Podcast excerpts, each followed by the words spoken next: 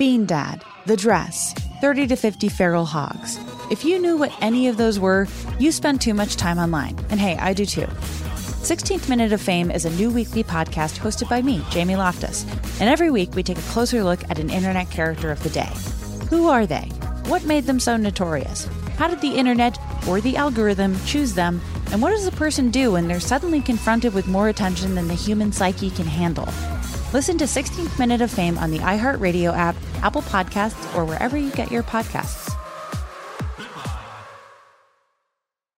Bring a little optimism into your life with The Bright Side, a new kind of daily podcast from Hello Sunshine, hosted by me, Danielle Robay. And me, Simone Boyce. Every weekday, we're bringing you conversations about culture, the latest trends, inspiration, and so much more. I am so excited about this podcast, The Bright Side. You guys are giving people a chance to shine a light on their lives, shine a light on a little advice that they want to share. Listen to The Bright Side on America's number one podcast network, iHeart. Open your free iHeart app and search The Bright Side. Every family has an origin story, one passed down through the generations. Mine happens to be a mystery involving my great great grandmother left behind in Sicily. I'm Jo Piazza, and my new podcast will transport you to the gorgeous island of Sicily as I trace my roots back through a whodunit for the ages. Listen to The Sicilian Inheritance on the iHeartRadio app, Apple Podcasts, or wherever you get your podcasts. Hello, and welcome to Cool People Did Cool Stuff, the podcast I gave up trying to come up with clever ways to introduce like months ago.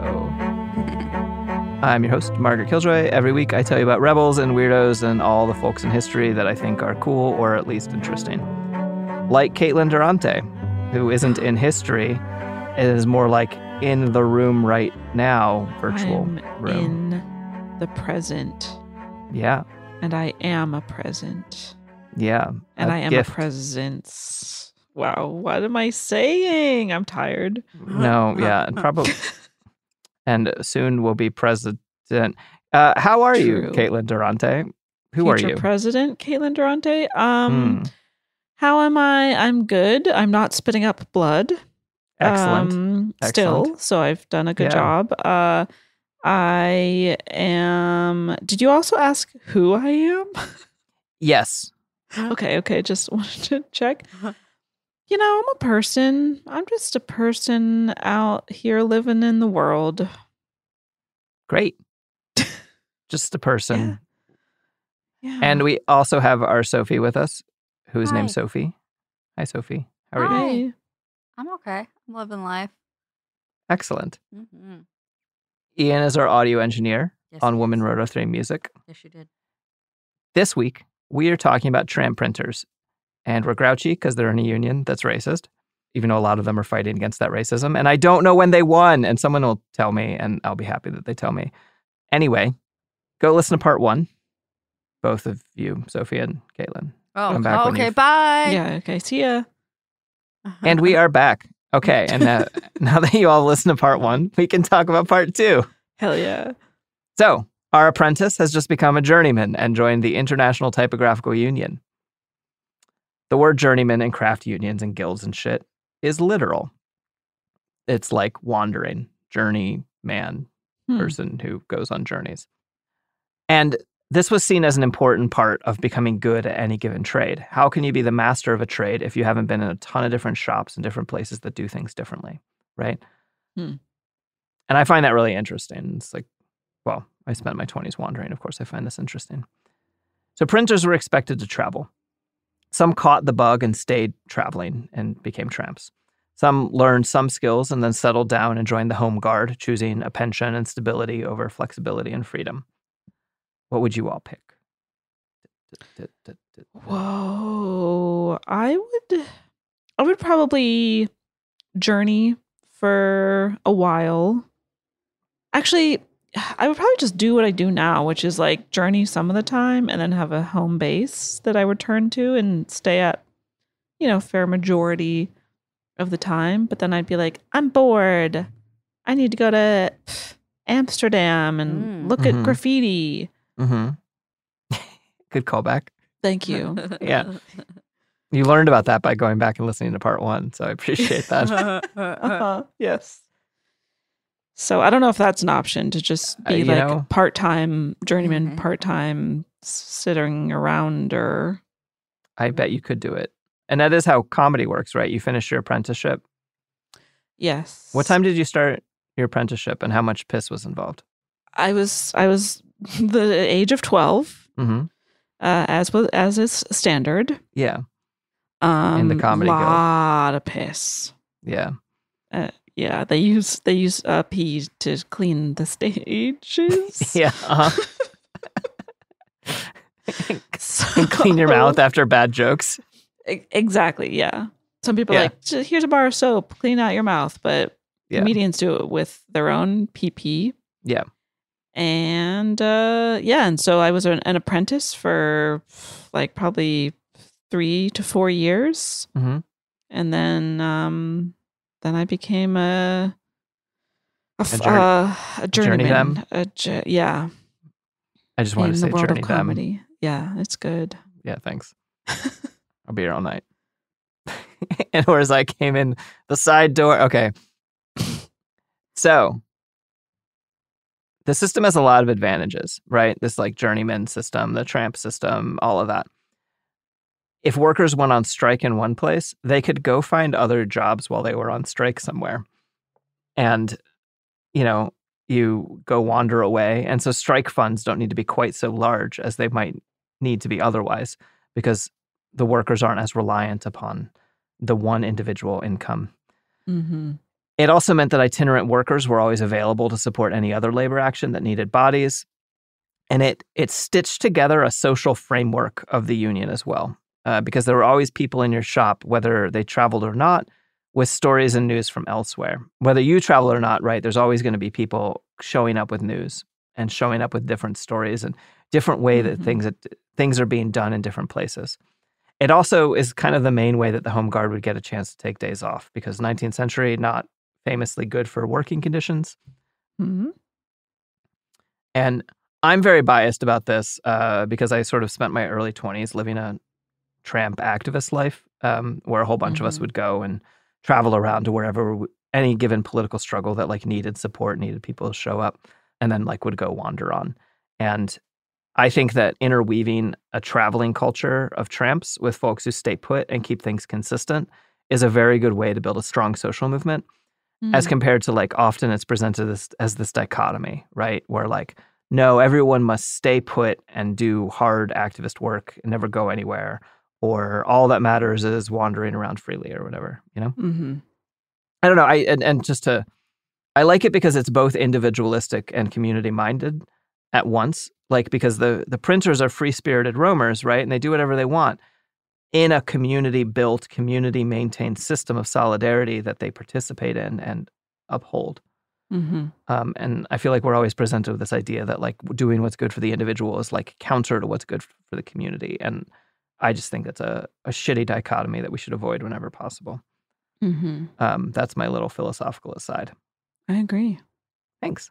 I can't be doing good work when I'm tired Yeah. and hungry. Yeah, totally. And like going off and experiencing your best life and seeing the world and all that stuff. Like, I mean, I could be, whatever. Anyway. and the way that people would see the world in this context is that they would tramp. This was not a like high class way of travel. Specifically, most of them rode the rails. Most of them rode freight trains in classic American hobo form. And, but they traveled however they could. Some never left the big cities that they were in and they would like tramp by streetcar from job to job. Mm. Uh, there was a whole crew called the Missouri River Pirates who rode rafts around the Missouri River and they would like just catch catfish all day and be hobos and then like show up and print for a while, get a paycheck, go drink the paycheck, go back to catching Okay. catfish. Others caught rides on on freighters and worked literally all over the world, not necessarily directly through the union, but operating the same kind of concept, just showing up and being a printer because it is a skilled, it is a complicated, skilled job that is Mhm. in demand all over the world because there's one form of technology that is now being used all over the world about how to print. Mm-hmm. I started by like typing out the list of places that American and Canadian tramp printers would end up, uh, but I stopped because the only continent that I didn't include was Antarctica on the list. Hmm. Mm-hmm. And they're a wild bunch. They they sleep in barns. They sleep on the floor of the printer's office where they're working. They would go drink the pub dry. They'd smuggle booze into work, and they'd have like fancy like weird tricks where they'd be like, "Oh, this is my medicine," and they'd like have dyed all of their alcohol like funny colors and shit. okay. and they they weren't a not all of them were the same. Some of them were totally sober, right? But they had this reputation that they overall earned of being rowdy and drunk and still really good at their jobs. Okay. And they also had a reputation for being incredibly well read and literate, for remembering the most odd and arcane texts, and that they would like stay up late and hang out and swap stories, not just of like, I don't know, drinking and wandering, but also opinions about politics and poetry and literature and like all of the like fancy stuff that these poor people shouldn't be talking about, right? Hmm. Mm-hmm. and they a lot of them spoke a ton of languages and would quote all kinds of like famous fancy people they would like stay up late talking to the editor they'd stay up late at the bar or they'd stay up late in hobo jungles which is um i literally no idea how common this type of terminology is like do you know what a hobo jungle is Mm-mm. No. when you're riding freight trains which should just continue to self-insert as much as possible in order so that everyone thinks i'm cool Mm-hmm. my granddad rode freight rode freight trains in the Great Depression, and then I rode freight trains in the early aughts. I wasn't very good at it. I have no idea how good my granddad was. I never talked to him about it before he died. Mm. But so hobo jungles still exist. It is the place where everyone sleeps and hangs out while they're waiting to catch a freight train, and they're Hmm. basically like encampments. Uh, And they're often in little patches of trees next to train tracks near the near the yard, near the train yard. And whoever is there, they might cook together. They might share food and drink and coffee and cigarettes. Um, they might tell terrible jokes. They also like getting people get into fights and stuff too. It's not like perfect and utopian, but it's like interesting, Mhm. right? And a lot of shared camaraderie. Mm-hmm. One historian, Paul Fisher, talking about the tramp printers, said, He said, Mr. to no man, expected no man to accord him the same title. Had he been more democratic, he would have been an anarchist because it wasn't necessarily like a political position that they were like this, you know? Mm-hmm. John Edward Hicks, who was a tramp printer himself, said that a tramp printer didn't own anything, never expected to, and wouldn't have known what to do with it if he had. Like there's one story I read about um, a tramp printer like wins a bar in a card game against the bar owner. Yeah. And so then he just makes all the drinks free for everyone all night. And then he gives the bar back to the bar owner Huh. because he's like, well, I don't want a bar. I'm a fucking tramp. I want to travel. Yeah. Um, I like that story. Yeah. And the only tools they traveled with was a union card, the card, the traveler's card that said, I'm in good standing with the union. I pay my dues. I know how to print. Um, a makeup rule, which is like a tiny little metal ruler that they use to separate lines of type, and line gauges of various lengths. These were like the personal tools that they carried. Everything else was supplied at the job. Mm-hmm. They also brought with them quadrats, which are little squared pieces of type that are used for spacing. And each one had a, a mark called a nick on one side. And they would basically gamble. It was just, I mean, it's basically hot dice, like hobos today. And by today, I mean 20 years ago when I was hanging out more with folks who did this, Mm-hmm. uh, would play a game called hot dice all the time where you just have six sided dice and you play this nonsensical game. Mm-hmm. And so the tramp printers would roll their quads, and whoever had most of their quads laying, land Nick's side up would win. Sometimes they'd win like who's buying the beer later, you know. Sometimes it was like who gets the nice or the loser buys the beer. And sometimes it would be like who gets the nice job in the office today and who gets the shitty job. I feel like this is like kind of their rock paper scissors, right? Mm-hmm. They were like, all right, who has the piss job and who has the Who's got to clean with piss today? yeah, and that was the winner because that was the best job. Mm-hmm. Mm-hmm. And a journalist at the time referred to them as broke poets with no coins, but scraps of poetry in their pockets, which they would get drunk and recite. Franklin M. White, a printer, said that they, quote, sprinkled knowledge and literacy as enthusiastically as Johnny spread his apple seed. I have met tramp printers who could recite Shakespeare, Wilde, Chaucer, Gibbon, and then et cetera, a bunch of other names I actually don't even recognize because I don't know all the 19th century names. Mm. And Caitlin, have you ever played Dungeons and Dragons? I have not. Okay, well, I'm gonna. It sounds like something I would do, but I haven't. Sophie? Yes. I would say that these are basically they're they're Dungeons and Dragons bards. There's a class now, how in the do you explain that in Wanderers. Paddington 2 format for Caitlin? okay, so there's a bear Okay. named Paddington, mm-hmm. and there's some movies based on him. Yeah. And probably in the first one, he's mostly in one place, and the second one, he travels around. I'm like, Actually, I mean, am I right? Am I right? there. Look, here's That's how it works with Home Alone and a bunch of other movies. So I assume it's going to work with this. And Five Well, no, Five the actually traveling the whole third time. act of Paddington 2 takes place on a steam train, All right. Yeah. a traveling circus train, if you will, Okay. and um, there's and hi- and there's a lot of hijinks. All right. Is there one character who uh, travels all the time and reads poetry? Um, Can we make one up? yes, that would be Paddington's cousin. Jobo the hobo. I was gonna say Baddington, Okay, no, Oh. Baddington's better. Uh huh. and so yeah, that's yes, Yeah. So it's just like Baddington from Paddington 2. hmm Yeah, that's the best way to, to for everyone out there Okay. to understand. Thank you. Love Yeah. that. Some bars they would show up and they'd pull out their measuring stick. Okay, they'd pull out their their measuring stick. They'd put it on the the bar, and the barkeep would let them, a stranger, open a tab because they were also known for paying their fucking tabs. They were good for it. And there was like a pool hall in Chicago called Jack O'Brien's that let tramps sleep on the pool tables. Jack Unless people- O'Brien's. I know. That's funny. Uh, Margaret, Wait, don't Margaret get do, you, get- do you get the joke? I don't get Jack it. No. O'Brien of the Daily Zeitgeist. Oh yeah, is that guy's pool table? Yeah, that's so Yeah. funny. Yeah, Mhm. another vampire who. uh Well, actually, I don't know the means of Jack's immortality. Vampirism is Mm. always the first one that comes to mind. It works. I'm like, I'm, a- I, I, He's- I get it. He's a Yeah. vampire. He's a vampire, sure. Yeah, and let hobos, uh, tramp printers, sleep on the pool tables Cool. or under the pool tables if people wanted to play. Hmm.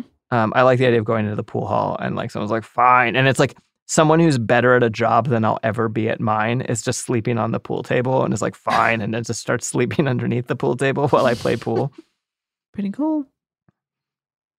like all good tramps, Caitlin, they did lots of crime.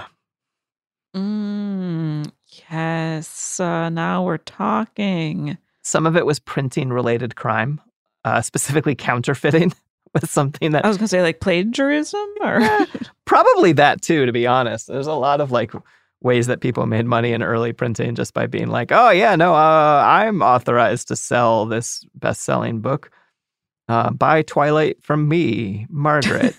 hmm I wrote it. Twirlort. That's my book. Yeah. Twirlort. lo- Oh, good. Love that for you. Good. It's about vampires. so, anyway, okay, so they they played plagiarized money, hmm and other times they just did regular crime, like stealing stuff to sell it, or pretending they were priests and giving speeches and then passing the hat. Uh, was another way that they would make money. Nice. One tramp printer, actually, several tramp printers did this, but one tramp printer whose name I got did this. when tramp printer was Magnificent Maureen of the Flying Trapeze, because eventually she quit typesetting to join the circus. Okay.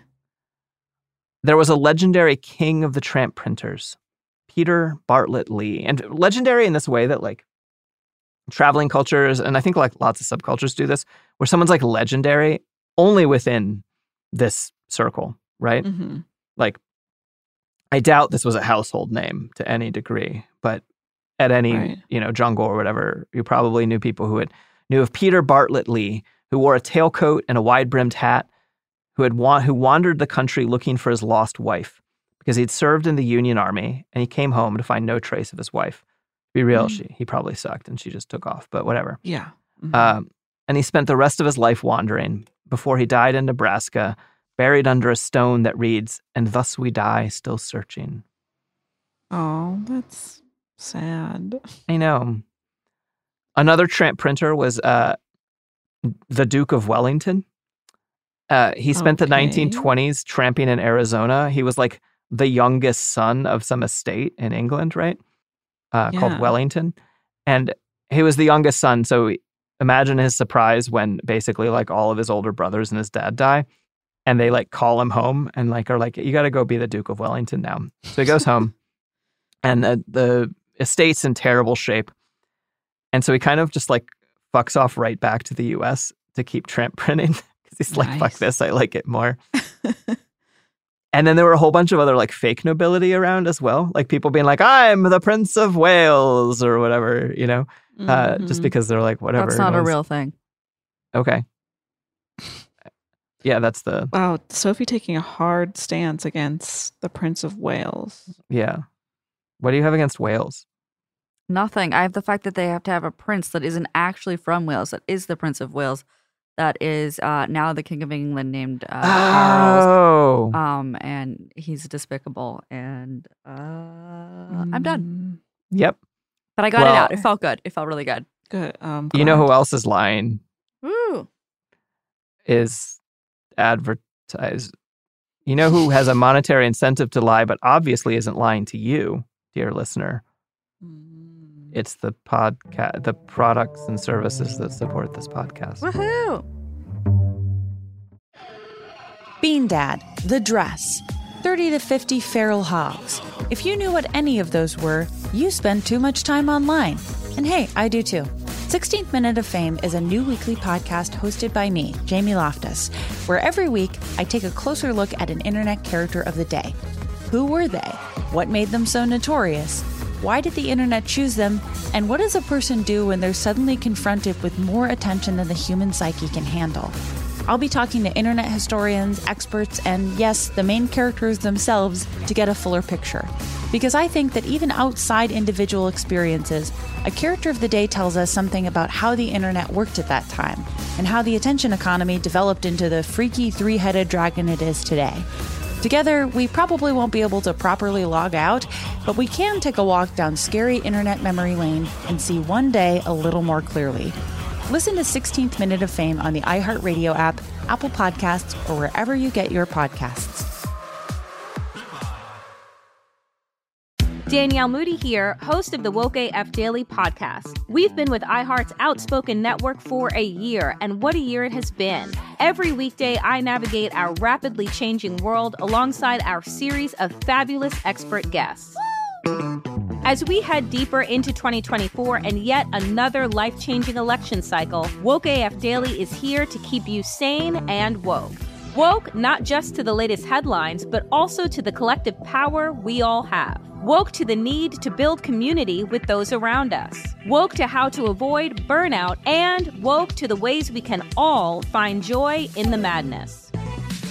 Make Woke AF Daily with Danielle Moody your podcast destination for 2024 election news and analysis. And tune in to hear the ways I am working to stay grounded amidst it all. Listen to Woke AF Daily Season 5 on the iHeartRadio app, Apple Podcasts, or wherever you get your podcasts.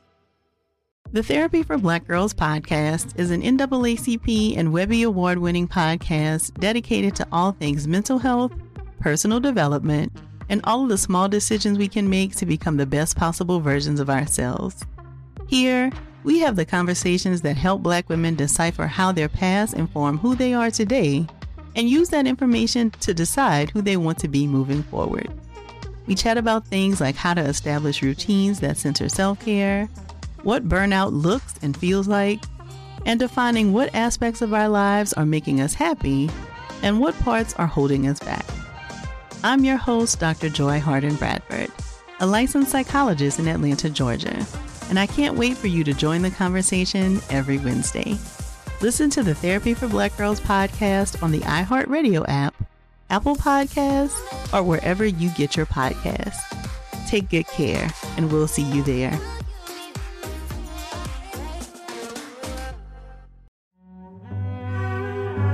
And we are back. And we're talking about how Margaret forgot that the King of England was the Prince of Wales. Uh, You forgot, but I didn't even know in the first place. I, I don't understand who any of these that. people are or where they're from. So, well, do you want to hear about Muskogee Red? yeah, I do. Well, he was legendary in that same hobo way where you're like legendary only amongst the the tramps. He, he was he was legendary for just being an old hobo who went everywhere, did everything, always drunk. Spent he had, people were like he's worked in every printer's office in the West and he's been in every jail in the West. One time, apparently, he burned down the jail he was in because he didn't want to be in it anymore. Hell yeah. And another time, someone thought they found him dead, and a paper he'd worked on before wrote a touching obituary about how he'd been found dead with half a bottle of whiskey because they really liked him. And they're like, oh, poor guy, he died. We'll write this obituary. Muskogee Red shows up, holding a copy of the obituary. And he's like, you know, this is touching, but I'm clearly not dead. And you should have known it wasn't me because the bottle was only half empty Hmm. because he because he drank Damn, a lot. what a See? legend. I know exactly. Um, I love that like so many just different like things are like I'm s- that person's legendary because they can consume toxins. so many toxins. I've never seen that person the- without toxins. That's the legacy I want to leave behind. Yeah, which toxin? You know, I'm I'm partial to whiskey myself. Oh, okay, okay, Um, I like a good tequila as well. yeah. And don't forget about White Claws, the the most refreshing toxin of them all. White claws are unfair in how not like alcohol they are.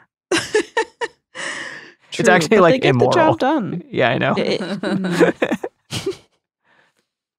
so the ITU wasn't the only union with tramp workers. This whole concept, the journeyman system, and also like even just like the traveler's card, where people could go around and work in any union shop they wanted, was actually like Mhm. fairly common throughout the 19th century. I started reading this whole book that's about why that's bad, um, because it Mm. something something Marxism, something something undermining solidarity in the working class, something something, and I was really annoyed by it, so uh-huh. I didn't read it. Yeah. That doesn't really make me sound like a very good, trustworthy source. I read the parts about it about the International Typographer Typographical Union, Okay, that's important. but a lot of different unions would have this kind of system. The Cigar Makers Union was another notoriously tramp-heavy union. Oh, And it's also a strong union that a lot of union leaders came out of, which is my counter argument to that book that I can't really argue against because I didn't finish. Mm. Is that, uh, yeah, Samuel Gompers came out of the Cigar Makers Union and like you know, he's a union leader guy. But the ITU is one of the most itinerant work uh, unions. In the 1880s, something like 8,000 printers any given year were tramping around.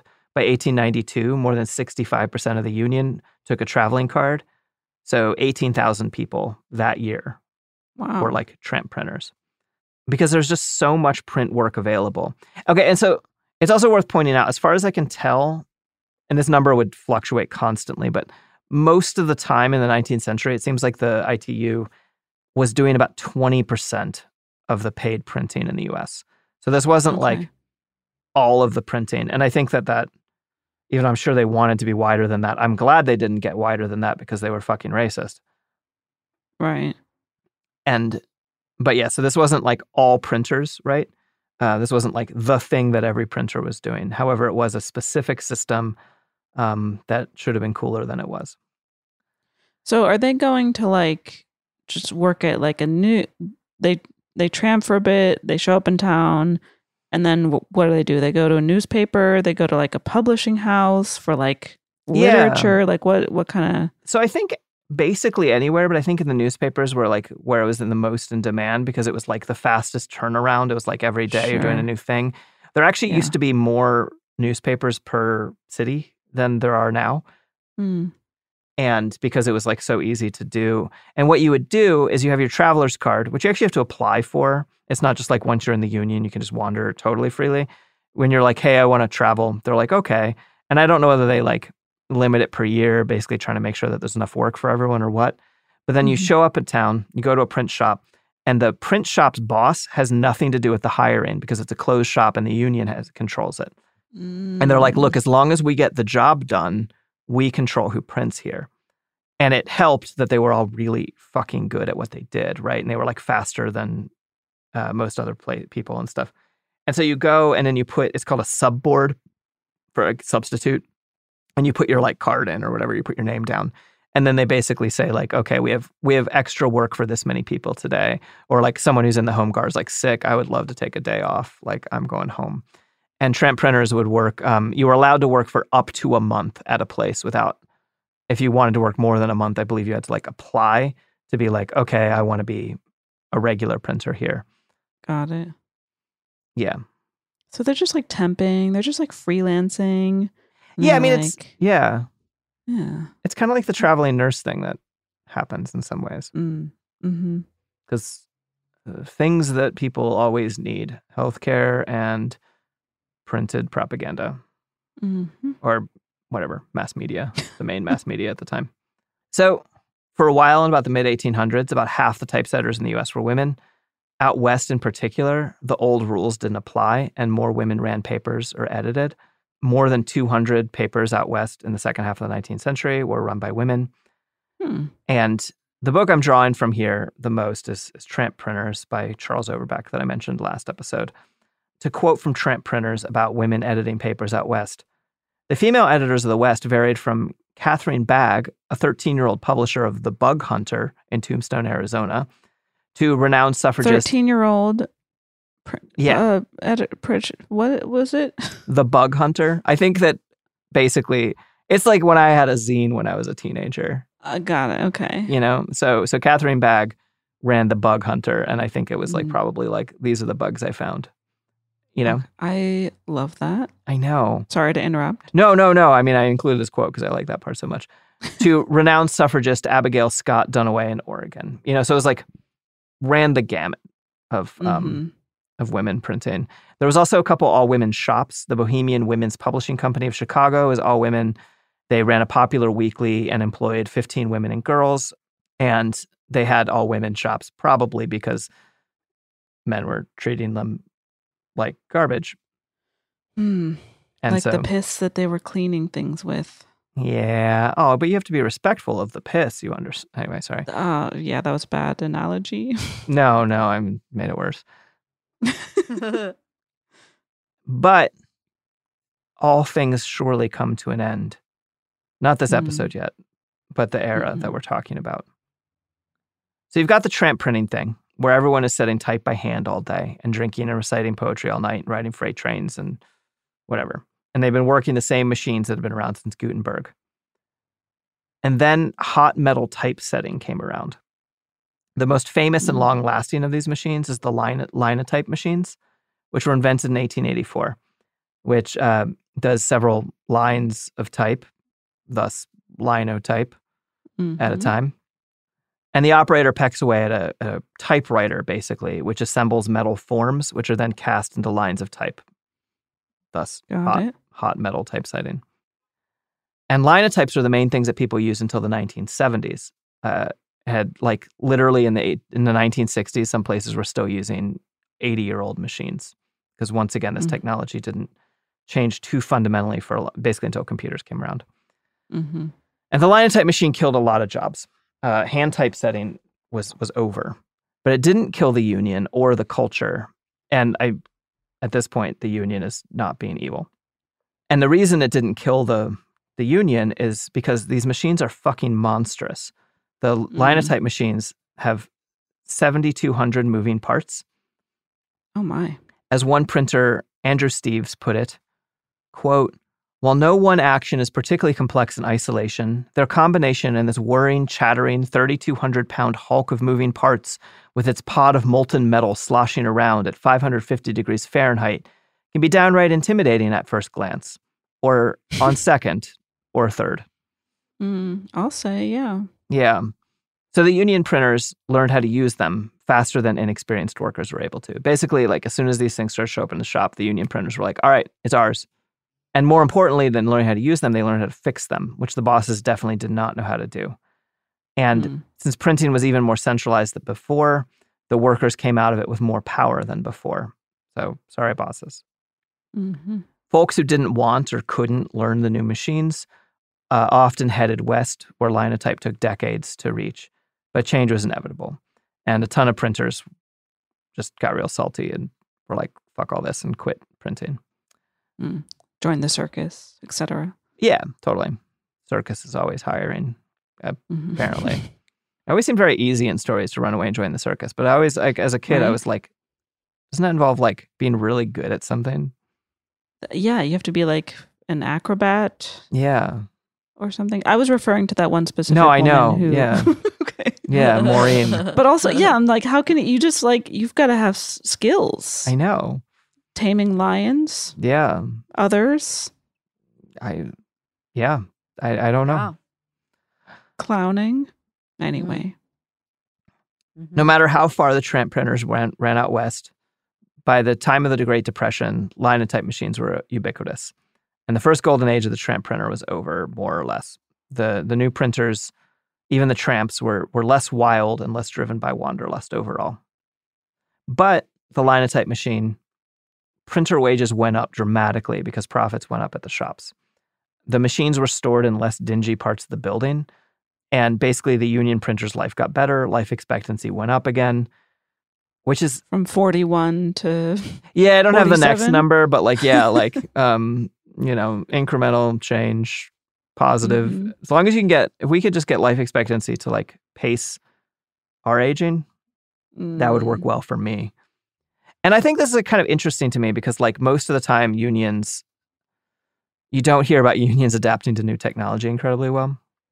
You know, and like one day I'm going to do an episode about the Luddites who weren't actually mad at the concept of technology. They were mad at the concept of ending the their way of life that provided them the food that they ate Mm-hmm. you know but but the union conquered this new technology which is funny because like the bosses were like like hey hey this will finally break the union and it, it didn't and partly because it was a giant machine with a pot full of 550 degree molten lead. If you ran them at speed for too long the melt pot could overheat and a bunch of molten metal would shoot out at the operator. And one printer said quote it didn't burn you it cooked you. That's what they called a squirt. Oh, sexy. yeah. Fascinating. yeah. Damn. Mm. But now I want to talk about two influential tramp printers. Both are actually pretty I'm cool. ready. Stamp of they get the stamp of cool people did cool stuff in, in messy ways. People are gonna be like, why did you advocate for such a anyway, whatever. Complicated people. Everyone's complicated. Famous tramps. Mm. One's named Horace Greeley. Horace Nice. Greeley was a tramp printer. There's whole towns named after him. Well, there's one town at least. It's called Greeley, Colorado. Okay. Horace Greeley grew up poor as hell, and then as a as a scrawny teenager, uh, maybe thirteen, maybe fifteen, depending on which book you read, he went off to become a printer. He spent twelve years as a tramp printer in the Mid Atlantic, and then he moved to New York City. He founded the New York Tribune, which was the widest circulating paper in the country. He became a politician. At one point, he was a congressman. Actually, at one point, he ran for president and lost, but he helped found and possibly named the Republican Party.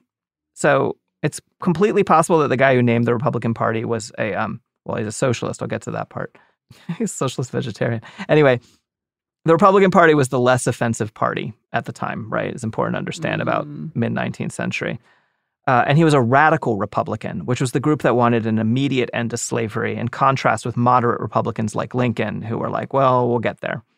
And he fought against the Republicans embracing the anti Catholic, anti immigrant know nothings into the party. He might have coined the phr- phrase go west, young man, but the internet likes to argue about that. He was into like non communist socialism of the Charles Fourier utopian socialist variety that I don't totally understand. So I'm not going to try and explain right now. Yeah, I was gonna say what? Yeah, I mean, okay, he was a socialist, but not in a way that makes, but not in a like Marxist way. okay. Socialism was a lot more uh, diverse and well, is a lot more diverse and interesting than people present it as. Um, and in the 19th century, that was like more open. People understood socialism as a much more complicated field. Got it. He was a universalist, which is like a Christian who believes everyone gets into heaven, and is they tend to be the people who are like less assholes about it. Mm-hmm. He was also like basically vegan straight edge. Nice. He followed a, I mean, I don't know, but he probably ate eggs and shit. But he followed a diet of no meat, no alcohol, no caffeine, no tobacco. One downside of him is he was into prohibition. I'm like, not Wow. drinking rules, but telling other people they can't drink sucks. Mm-hmm. But he actually politically worked against the people, the parties of prohibition, like the Know Nothings. So he whatever. He seemed all right in some ways. Mm-hmm. Uh, he was very actively feminist, although in some ways, of course, he fell flat on that. But he gave a lot of speeches a- about the importance of like including women in labor unions and like all of this kind of stuff. At one point, asshole racist New Yorkers, mostly Irish immigrants, I think, had a race riot in 1863 in response to the Civil War. And they they were like, we're gonna go get Greeley because he's a, you know, anti-slavery guy. And so they like were stormed his offices and most of the other editors and shit who were being called to be killed fled the city. But Greeley was like, eh, I'm not going to leave the city. And what he did is he just like put on a hat and walked out of his office and walked through the crowd and no one recognized him. Huh. And yeah, there's all these statues of him around and like a lot of history things that are like from like a pro America point of view refer to him as like good hearted but naive, which I think means he was a socialist and we don't know how to handle that um, because he's very important to U.S. history. He's like an incredibly important figure in U.S. history, and so he was naive in that he didn't follow whatever system. He was the first president of the New York Typographical Union. He wrote an editorial in support of women printers. He wasn't perfect. He did a bunch of shit that wasn't great. He opposed divorce reform and women's suffrage. Interesting guy, Horace Greeley, tramp printer. Hmm. I love that it's possible the Republican Party was named by a sober vegetarian socialist hobo. Yeah. Pretty cool. And if you want a cool lifestyle like sober socialist hobo, you can buy a cool lifestyle with lifestyle products like Carhartt. a lot of hobos wear Carhartts. Is that true? That part is true, but I'm really not actually trying to. This isn't a free ad for Carhartts. This is me trying to make a joke. Please don't go out and buy Carhartts because of this. But instead, listen to these ads or don't. You can press the fast forward button. I don't care. Bean Dad, The Dress, 30 to 50 Feral Hogs. If you knew what any of those were, you spend too much time online. And hey, I do too. 16th Minute of Fame is a new weekly podcast hosted by me, Jamie Loftus, where every week I take a closer look at an internet character of the day. Who were they? What made them so notorious? Why did the internet choose them? And what does a person do when they're suddenly confronted with more attention than the human psyche can handle? I'll be talking to internet historians, experts, and yes, the main characters themselves to get a fuller picture. Because I think that even outside individual experiences, a character of the day tells us something about how the internet worked at that time and how the attention economy developed into the freaky three headed dragon it is today. Together, we probably won't be able to properly log out, but we can take a walk down scary internet memory lane and see one day a little more clearly. Listen to 16th Minute of Fame on the iHeartRadio app, Apple Podcasts, or wherever you get your podcasts. Danielle Moody here, host of the Woke AF Daily podcast. We've been with iHeart's Outspoken Network for a year, and what a year it has been. Every weekday, I navigate our rapidly changing world alongside our series of fabulous expert guests. As we head deeper into 2024 and yet another life changing election cycle, Woke AF Daily is here to keep you sane and woke. Woke not just to the latest headlines, but also to the collective power we all have. Woke to the need to build community with those around us. Woke to how to avoid burnout, and woke to the ways we can all find joy in the madness. Make Woke AF Daily with Danielle Moody your podcast destination for 2024 election news and analysis. And tune in to hear the ways I am working to stay grounded amidst it all. Listen to Woke AF Daily Season 5 on the iHeartRadio app, Apple Podcasts, or wherever you get your podcasts. The Therapy for Black Girls podcast is an NAACP and Webby Award winning podcast dedicated to all things mental health, personal development, and all of the small decisions we can make to become the best possible versions of ourselves. Here, we have the conversations that help Black women decipher how their past inform who they are today and use that information to decide who they want to be moving forward. We chat about things like how to establish routines that center self care, what burnout looks and feels like, and defining what aspects of our lives are making us happy and what parts are holding us back. I'm your host, Dr. Joy Harden Bradford. a licensed psychologist in Atlanta, Georgia. And I can't wait for you to join the conversation every Wednesday. Listen to the Therapy for Black Girls podcast on the iHeartRadio app, Apple Podcasts, or wherever you get your podcasts. Take good care, and we'll see you there.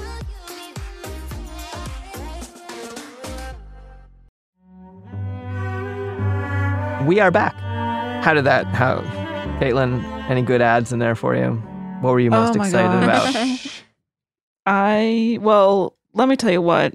I during that ad break, I logged on to carhartt.com. Mhm. I bought myself a jacket. I got myself some some work pants, A Uh-huh. nice beanie. a beanie, some Mm. gloves, Mhm. Mm. Yeah, all kinds, all manner of items. yeah. For a while, I actually still think this is a cool outfit, but for a while, the the um crusty traveler uh women's outfit of choice was you take a pair of Carhartt overalls and you cut you cut it into a mini skirt and resew it into a mini No, skirt. that's fucking cool. Yeah, That's no, I- always cool. yeah, no, it rules. Period. Yeah.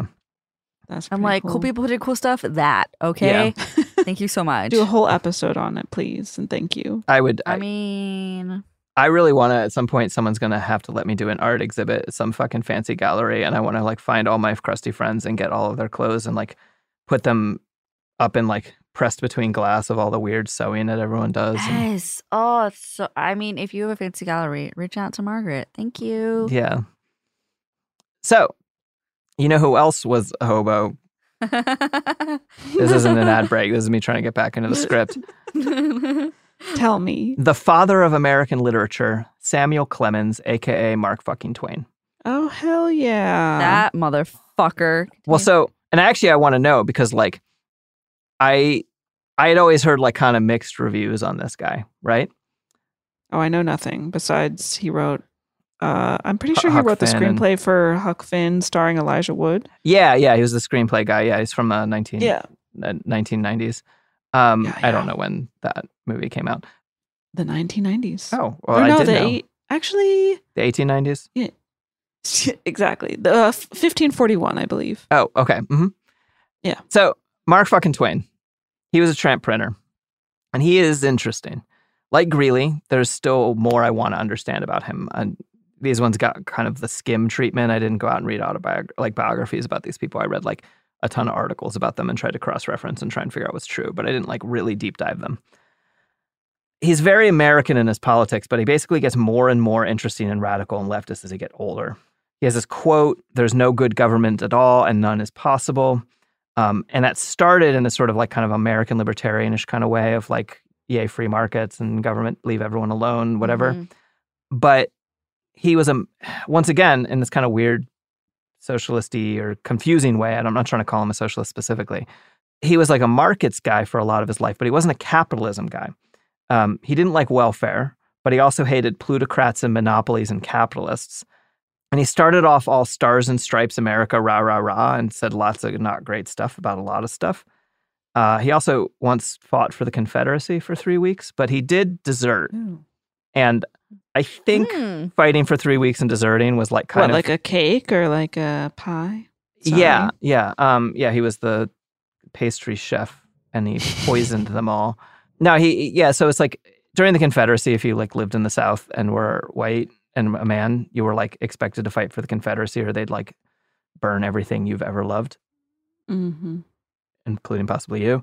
And so he fought for three weeks, and then he was like, "Fuck this," and he uh, he fled to I think to Nevada, and whatever. He ended up anti-imperialist and anti-racist near the end of his life, uh, and he would talk about how the Emancipation Proclamation set the black man free and the white man too, because basically how evil white people were being as a result of um, the system of slavery. Mm-hmm. He was a tramp printer before he was a riverboat pilot. When he was a tramp printer, one time he decided to play a prank on another tramp printer. So he got, I'm sure you've done this kind of prank before, Caitlin, Sophie, everyone's done this prank. You go get a whole ass real human skeleton Mm-hmm. and you put it in the guy's bed while he's sleeping. So then he Mm-hmm. wait when he wakes up, he's sleeping next to or possibly cuddling a a real How ass did you human know? I did that yesterday to Jamie. Yeah. Yeah, exactly. Wow. Yeah. cute. Brave. Well, that guy who was actually What- Jamie that Loftus. is so aggressive. First of all, like what? Are I we, know. also, like I just read uh, you have a real human skull. I mean, there are just so many.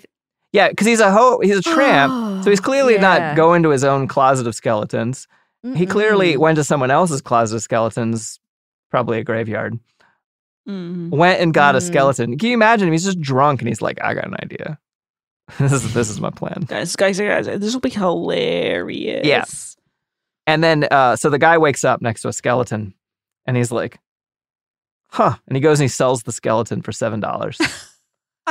and he gets good and drunk off of it. Nice. So, joke's on you, Samuel Clemens. Near the end of his life, he gets more and more radical. He spent his last days doing shit like writing pamphlets against various imperialists in his usual sarcastic tone. In his essay, The Conquest of the Philippines, Twain writes about a time when U.S. soldiers massacred uh, some Moros people in the Philippines by firing down on them uh, from the ring of an extinct volcano, uh, which is a thing that happened that he was responding to. Quote, the enemy numbered 600, including women and children, and we abolished them utterly, leaving not only not even a baby alive to cry for its dead mother. This is uncomparably the greatest victory that has, was ever achieved by the Christian soldiers of the United States. Headline: Death list is now 900. I was never so enthusiastically proud of the flag till now. That's sarcasm. See, that's it's different than actually it might be Oh. sardonic. Sardonic sarcasm. What's the difference? We don't actually want to know Yeah, people don't who are like, us. um, actually, Yeah. Tell the person sitting next to you. Say, Or- Margaret is a fool. She does not know the Mm. difference between sarcasm and sardonetry. Sardolatry, which is like idol- idolatry, only about the Mm. sardonic god. Caitlin Durante. Me, a sardonic god. Mhm, Yeah. Thank you. Yeah. Yeah. That sounded like an earnest thanks. Yeah, sorry, I meant thanks. Yeah. Okay, good. I was a little concerned. Samuel Clemens did more than just write against imperialism. He spent years as the vice president of the American Anti Imperialist League. Once he got money from his writing, he used it to pay for several black people's education. He was friends with Helen Keller, the radical socialist and IWW member who was also a disability rights icon Mm-hmm. For 16 years. By the early 20th century, he left the Republican Party to do his own weird thing and referred to both the Republicans and the Democrats as insane and that each party was incapable. Each party was able to understand that the other party was fucked up, but neither party could see that they were fucked up, which isn't wrong. And I think it's still like Yeah. he supported the the revolution of 19 basically i was like kind of expecting because like the stuff i've heard is that he the way he handles race is one very different from how people would try and handle race now and two a lot of it was like not great right and a lot of his writing Mm. and so i was like aware of a lot of that stuff and i wasn't aware of this other stuff and so i started doing this research about him he supported the revolution of 1905 in russia like wholeheartedly uh, especially the willingness to do violence against the czar he had no time for liberal half measures. He wrote, quote, What is the Tsar of Russia but a house afire in the midst of a city of 80 millions of inhabitants? Yet instead of extinguishing him, together with his nest and system, the liberation parties are all anxious to merely cool him down a little and keep him. It seems to me that this is illogical, idiotic, in fact. Suppose you had this granite hearted, bloody jawed maniac of Russia loose in your house, chasing the helpless women and little children, your own. What would you do with him, supposing you had a shotgun? Well, he is loose in your house, Russia, and with your shotgun in hand, you stand thinking up ways of trying to modify him. When we consider not, that not even the most responsible English monarch ever yielded back a single public right until it was wrenched from them by bloody violence, is it rational to suppose that gentler methods can win privileges in Russia? Hmm. And then, final Mark Twain quote I'm going to use for this is in 1902, he said, Let us abolish policemen who carry clubs and revolvers and put in a squad of poets armed to the teeth with poems on spring and love. So Wow. I kind of like him. And he was a tramp printer. And then later, at one point, another writer, William Dean Howells, asked Mark Twain, being like, How should I write about tramp printers? And Mark Twain wrote back, hands off, incomprehensible to lay readers. Ooh. Um, and so here I am trying to, whatever, anyway. so Interesting. Okay. yeah. So those are two of the two of the famous tramp printers. Hmm. I guess the, I didn't really talk about Mark Twain as a printer and any of that, but he did that for a while. That's that's what I got. Well, I think the takeaway there is that if you start out as a tramp printer, you're gonna go on to do some Yeah. interesting stuff. Yeah, all of them did. Yeah. Uh, as long as they lived past 28. Yeah.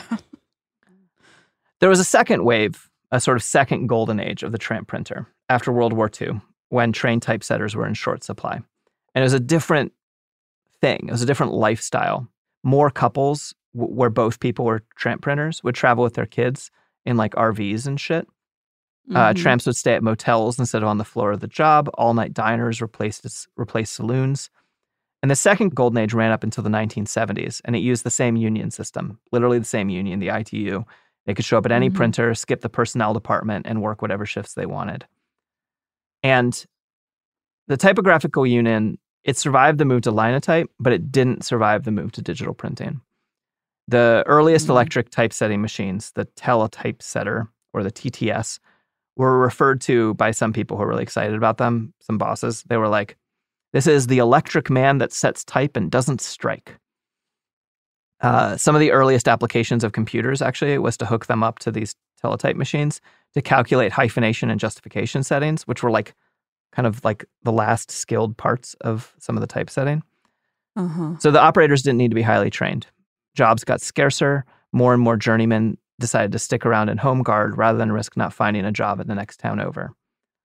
And then photo typesetting took over hot metal typesetting, and I could not easily tell you about photo typesetting, even though I've been vaguely involved in it at various points in my life. I don't know how to easily explain it, and I'm not great at understanding it. Okay. This means that you no longer have the squirt, right? You no longer have the like, if you do this wrong, hot lead will burn everything. Uh-huh. So even more so now people don't need trained skilled people computers kind of take over everything. Editors of papers start coming out of the university system instead of off the shop floor. Even union shops stop wanting tramp printers. One by one they all stopped accepting the traveler's card. By, eight, by 1986 tramp printing was over. And the union was too the same year. It merged with the communication workers of america ending its run as the oldest union in the us Wow. with the death of the union, wages dropped. And by in 1971, a hot metal comp- compositor was getting $200 a week, which is about a salary of about $76,000 a year in today money. Mhm. By 1975, four years later, the same amount of work was $47,000 a year. So it was like barely your your your wage got halved Mhm. um, with the union gone. Hmm. And I want to go out with a story about one more random cool tramp. This is a a second golden age tramp. Mhm. Big Marie Emery, one of the last tramp printers. She was over six feet tall. She was loud and brash and cool as hell. She always blew her money on like fancy clothes and jewelry and shit, but she didn't actually have that money, so she like pawned them the next day. Mhm. Um, she'd like wear them around, be seen in them, and be like, "All right, never mind, go go take them back." That is such a flex. I know. I'm I so excited. Tell us more. Uh, she gave away money constantly to her down and out compatriots. A foreman asked what she could do. She like showed up at a shop as a tramp printer. Like, well, what can you do? Because she's a woman or whatever. So she poked him on the shoulder and said, "I can do anything a goddamn man can do except piss in a bottle," Mm. which is very Yes. just yeah. She liked to marry tramp printers who were about to die and then become their sole beneficiaries. Oh my god, she's amazing. Okay. As, yeah. as Shireen, as Shireen would say, big slay. uh, and so she lived large as best as she could off of you know that no shame. And to quote the charles overbeck book the tramp printers quote she continued tramping into the 1970s but the fbi came for her at 72 in not in 1972 but when she's 72 years old. Alleging wow, that she was drawing a deceased husband's checks from a navy pension social security off two other dead pr- printer husbands her own social security check and a full union wages as a proofreader, and using food stamps to pay an undocumented worker to clean clear her trailer. clean. Sorry. Sounds legit to me. Yeah. No. Uh, the the quote from Charles Overbeck ends: "A first class tramp to the end." Hell yeah. nice. And that, dear listeners, specifically Sophie and Caitlin, is the Tramp Printers. I love it. Thanks for sharing. Yeah. Thanks for Um, Caitlin, I think you're being so funny the entire time, which is why you are miraculously the healthiest person on earth. I'm cured. Um, do you have anything you would like to plug? Oh, just the same stuff as usual. Follow me on Instagram and Twitter, and I guess TikTok, even though I barely understand it, at Caitlin Durante.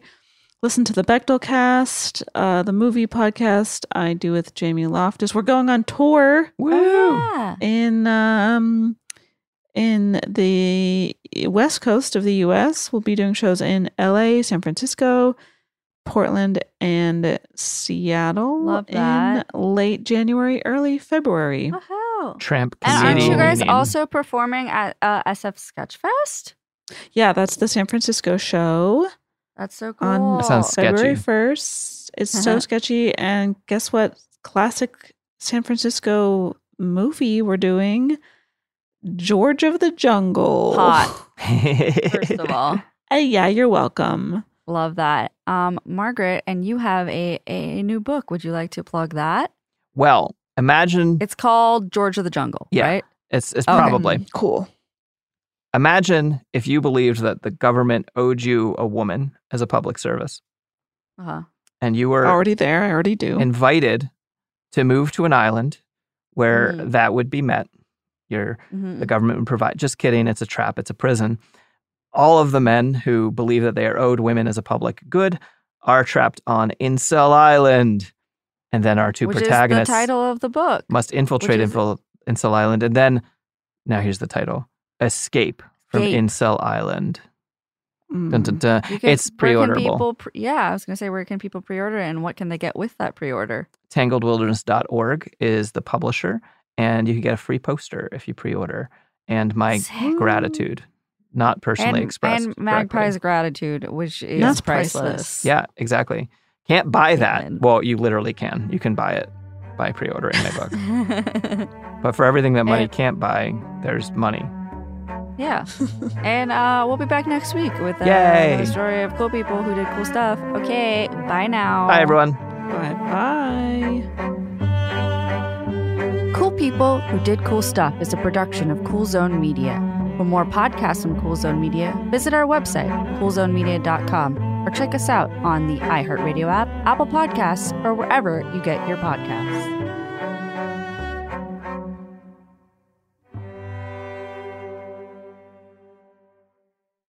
Bean Dad, The Dress, 30 to 50 Feral Hogs. If you knew what any of those were, you spend too much time online. And hey, I do too. 16th Minute of Fame is a new weekly podcast hosted by me, Jamie Loftus. And every week we take a closer look at an internet character of the day. Who are they? What made them so notorious? How did the internet or the algorithm choose them? And what does a person do when they're suddenly confronted with more attention than the human psyche can handle?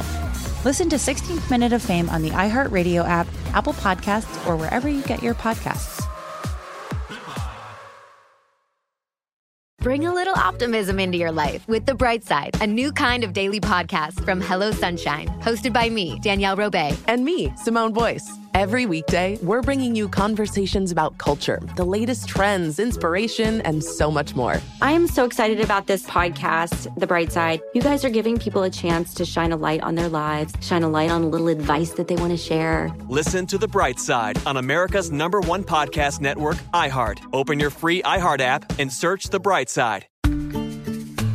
Every family has an origin story, one passed down through the generations.